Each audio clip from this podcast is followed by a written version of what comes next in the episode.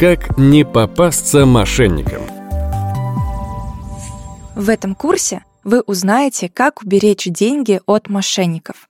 Сможете защитить свой портфель и безопасно инвестировать на бирже. Расскажем, с помощью каких мошеннических схем инвесторов ловят на крючок, какая обещанная доходность должна действительно насторожить и как распознать финансовые пирамиды на рынке. Также вы узнаете, какие данные можно раскрывать брокеру и сотруднику вашего банка, а какие нельзя. Урок первый. Как распознать мошенников по телефону. Что вы узнаете? Какие способы используют мошенники, чтобы получить доступ к чужим деньгам? Как проворачивали крупнейшие мошеннические схемы и как можно было этого избежать? Как давать отпор телефонным и онлайн-мошенникам и защитить свои сбережения?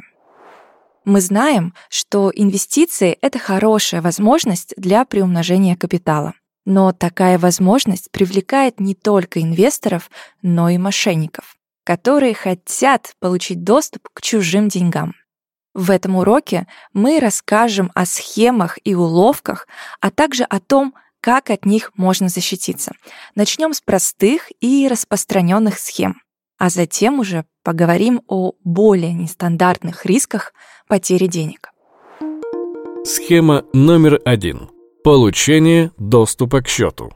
Основной способ, которым часто пользуются мошенники, это получение прямого доступа к чужим банковским и инвестиционным счетам, чтобы затем вывести с них деньги в свою пользу.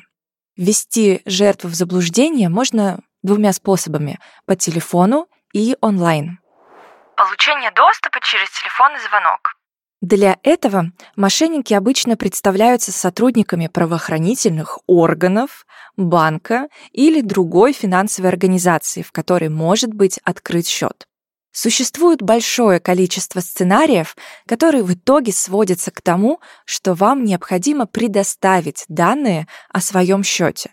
И, скорее всего, это надо сделать прямо сейчас, потому что вы можете потерять свои деньги. Иногда легенды могут быть хорошо продуманными, а аргументы убедительными. Но что делать, если вам все-таки позвонил тот самый мошенник? Не сообщайте третьим лицам информацию о своих счетах. В данном случае работает простое правило. Никогда не сообщайте посторонним лицам никаких конфиденциальных данных о вас лично и ваших финансах. Это относится к любым паролям от карты, из смс а также не говорите трехзначный код, который находится на обратной стороне банковской карты настоящий сотрудник банка или сотрудник брокерской компании, да даже правоохранительные органы никогда не будут запрашивать эти данные. Повесьте трубку и перезвоните по официальному номеру на сайте банка. Иногда мошенники могут подменить номер телефона и называть якобы настоящую фамилию и имя и добавочный номер сотрудника Тинькофф или другого банка. Но даже в этом случае нельзя делиться по телефону никакой конфиденциальной информацией. Если у вас возникли подозрения, повесьте трубку и перезвоните сами уже по официальному номеру на сайте Тинькофф или другого банка. Этот официальный номер также указан на обратной стороне карты. Если вы самостоятельно позвонили в банк, то по требованию сотрудника вы можете назвать следующие данные. Как вас зовут, когда вы родились, паспортные данные, контактный номер телефона, там, место работы и должность. Также вас могут попросить данные по транзакциям или последние четыре цифры банковской карты. Не нужны все цифры, банку достаточно знать только последние, чтобы удостовериться, что звоните действительно вы. Также часто могут спросить кодовые данные. Это, например, кодовое слово или кодовая дата, которую вы лично установили при заполнении заявки. Также эти данные сотрудник банка может попросить у вас для верификации, допустим, для одобрения вам кредита, чтобы проверить вашу платежеспособность и сверить корректность данных, которые заявляете вы и которые сейчас находятся в банке. Не устанавливайте сторонних программ по чьей-либо просьбе. Мошенники могут попросить вас установить какую-то программу на свой компьютер, сославшись, например, на необходимость решить техническую проблему. Этого тоже делать нельзя. Через такие программы злоумышленник может получить доступ к вашему компьютеру и записывать ваши действия. Или, что хуже, самостоятельно совершать их без вашего ведома. Еще один способ узнать чужие данные — это убедить жертву перейти в онлайн. Для этого мошенники могут использовать такие уловки. Например, они присылают e-mail, письмо или смс со ссылкой на страницу, которая выглядит, ну, как будто бы вот действительно онлайн-кабинет вашего банка или брокера. Но по факту она служит для сбора конфиденциальных данных, которые затем можно использовать для доступа к чужому счету. Мошенники могут использовать название сайта, написание которого очень похоже на оригинальное. Например, вместо tinьков.ру с двумя «f» в конце ссылка может называться tinькот.ру или tinьков.ру, но с одной буквой «f». А рекламные сообщения и баннеры на сайте могут в точности совпадать с теми, которые использует банк. Они визуально чуть-чуть отличаются, но обычный клиент вряд ли это заметит. Поэтому, если вы не обратите внимания на отличия в написании домена и ведете свои данные, то мошенники могут украсть ваши средства. Поэтому будьте бдительны. Не переходите по внешним ссылкам из рассылок, если не уверены. Самый простой способ не стать жертвой такого мошенничества — никогда не переходить по внешним ссылкам из рассылок. Все необходимые страницы для входа в ваш личный кабинет банка можно самостоятельно сохранить в закладке вашего браузера или мобильного телефона. Если все же вы переходите по ссылкам, то всегда очень внимательно проверяйте e-mail отправителя, а также адрес страницы, куда вас перенаправляют. Схема номер два. Предложение о выгодном вложении средств. Следующий вид мошенничества заключается в том, что вам предлагают выгодно вложить средства в какой-то инвестиционный проект. Коммуникация может иметь разные формы. Это онлайн-реклама, рассылка, вам позвонили или даже назначили личную встречу. Как понять, что на вас, возможно, вышли мошенники? С вами связались незнакомые люди. Если вы не знаете человека, с которым общаетесь, и не оставляли никому свои контакты, то к любым предложениям стоит относиться с большой осторожностью.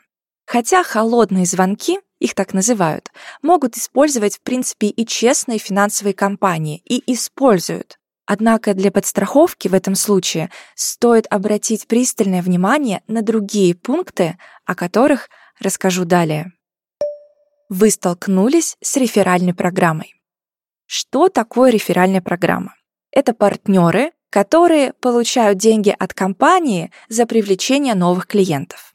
В этих реферальных программах нет ничего незаконного. Их используют многие, и Тинькофф в том числе. Однако, если они являются частью инвестиционного предложения, и доходность зависит от того, насколько активно вы привлекаете к нему других людей, то вероятность мошенничества очень высока. Отнеситесь к этому осторожно. Вам обещают гарантированный высокий доход. Высокая доходность — это любая доходность, которая выше ставки Центрального банка, выше доходности по депозиту и выше доходности по коротким государственным облигациям. Конечно, существует много законных инструментов с более высокой доходностью, но все они несут определенные риски, и эта доходность точно не может быть гарантированной. Якобы отсутствуют риски. Базовое правило инвестиций, которое работает почти безотказно, чем выше доходность, тем выше риски. Если информация об этих рисках по каким-либо причинам не раскрывается, то перед вами либо мошенник, либо некомпетентный человек, который сам введен в заблуждение. Нет российского юридического лица и лицензии. Большинство мошенников предпочитают использовать зарубежные юридические лица и лицензии, которые зачастую не существуют. Особенно популярна регистрация в офшорах. Это такая территория, где бизнес может получить налоговую скидку, льготу. Это позволяет мошенникам скрыть реальных организаторов и сильно осложняет работу российским правоохранительным органам. Вам предлагают модные темы и сложные термины.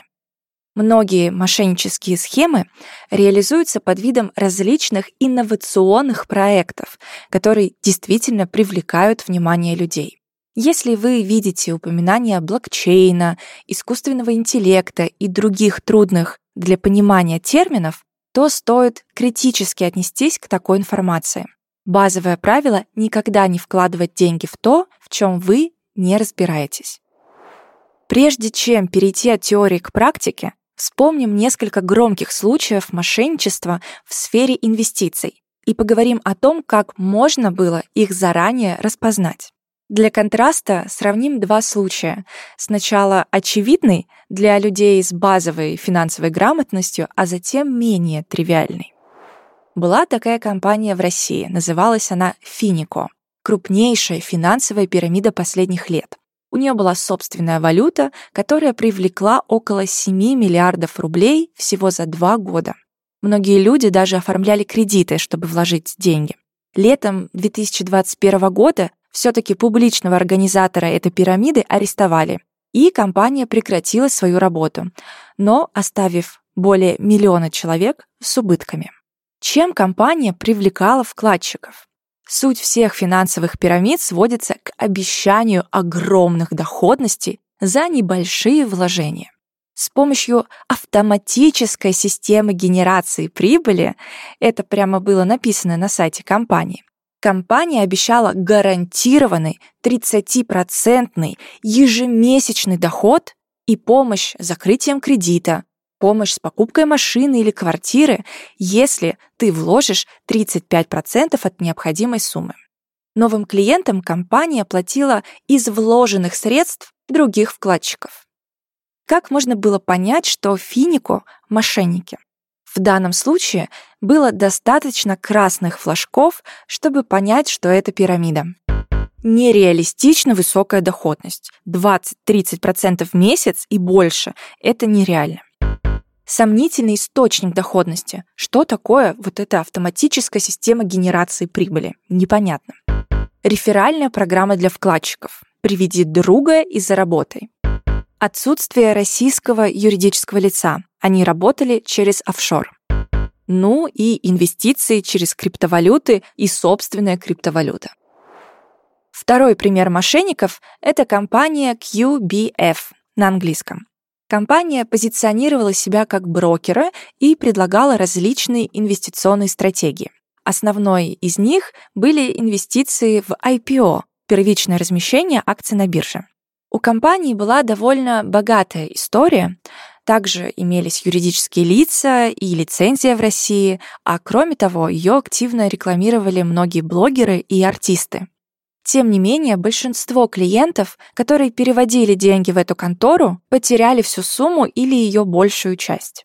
Но летом 2021 года против учредителей компании завели уголовное дело.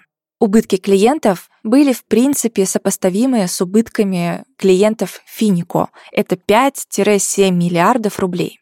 В данном случае мошенничество не казалось столь очевидным, но поводов насторожиться было достаточно. Как можно было понять, что QBF — мошенники? Компания не объясняла, как ей удается участвовать в IPO в США, которым и так крайне сложно получить доступ даже легальным брокерским компаниям. Хотя были российские юридические лица, клиентов все-таки убеждали заключать договор с зарубежными. Были жалобы клиентов на задержки вывода денег еще задолго до завершения работы компании. Это самый главный сигнал. У нормальных брокеров таких ситуаций вообще быть не должно.